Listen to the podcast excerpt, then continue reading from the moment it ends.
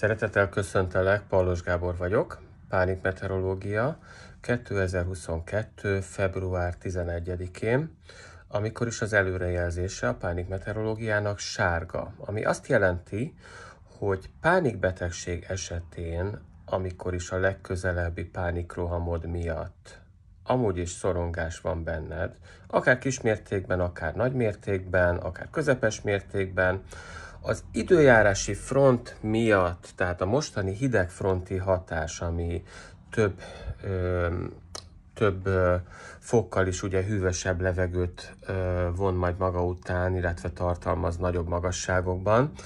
Tehát az emiatt, a hidegfronti hatás miatt ö, a testre nehezedő érzések, legyen az fejfájás, legyen az fáradékonyság, tehát mindez, ami a hidegfronttal kapcsolatos. Tehát ezek mind hozzáadódnak. Vagyis arról van szó, hogy a legközelebbi pánikroham miatti szorongáshoz hozzáadódik a hidegfronti hatás miatti kellemetlenség érzet, ami, ami összességében sárga előrejelzést ad a pánikmeteorológia szempontjából, ami azt jelenti, hogy pánikroham a mai napon esetleg várható. Próbáld meg azért elkerülni a pánikrohamot. Előbb-utóbb úgyis bekövetkezik. Tudod, pánikbetegség esetén. Tehát előbb-utóbb úgyis bekövetkezik. Ám ha mégis nem ma következik be, akkor ugye mondhatjuk azt, hogy hurrá, sikerült elkerülnöd. Hogyan tudod elkerülni? Figyelemelterelés a legjobb módszer erre legyen, próbáld meg a napodat szépé tenni, még a nap körülbelül hát, másik fele hátra van, ugye?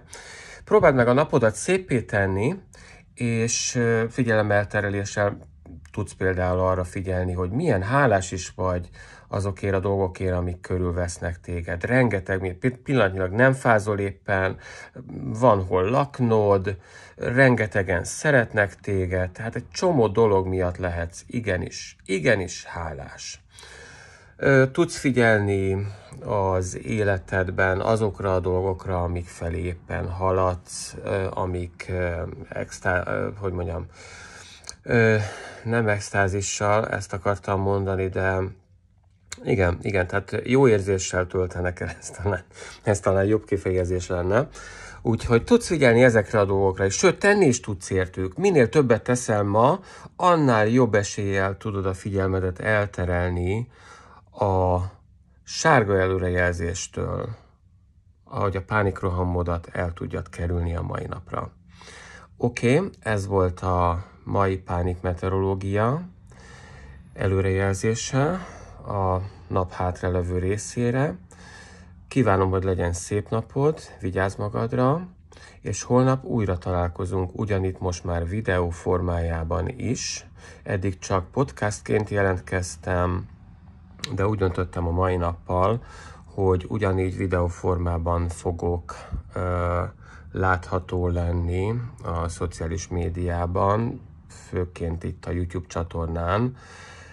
Az legújabb YouTube csatornámon, aminek ugyanúgy Pánik Meteorológia a neve, és ez szoros ö, testvérként létezne a Pánik nélkül projektemhez.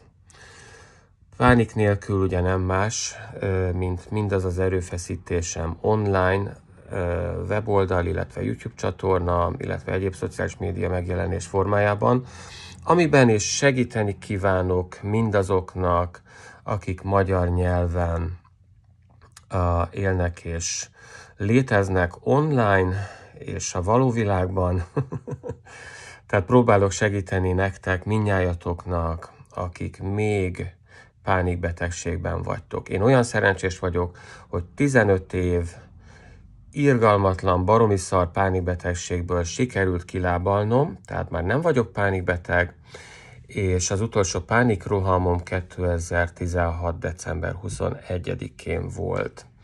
Ha szeretnéd a segítségemet személyesen is kérni, úgy semmi más nem kell tenned, mint ellátogatnod a weboldalamra pániknélkül.hu, és ott megtalálod az elérhetőségemet. Legyen szép napod, kerüld el a pánikrohamot, és holnap újra találkozunk. Szia!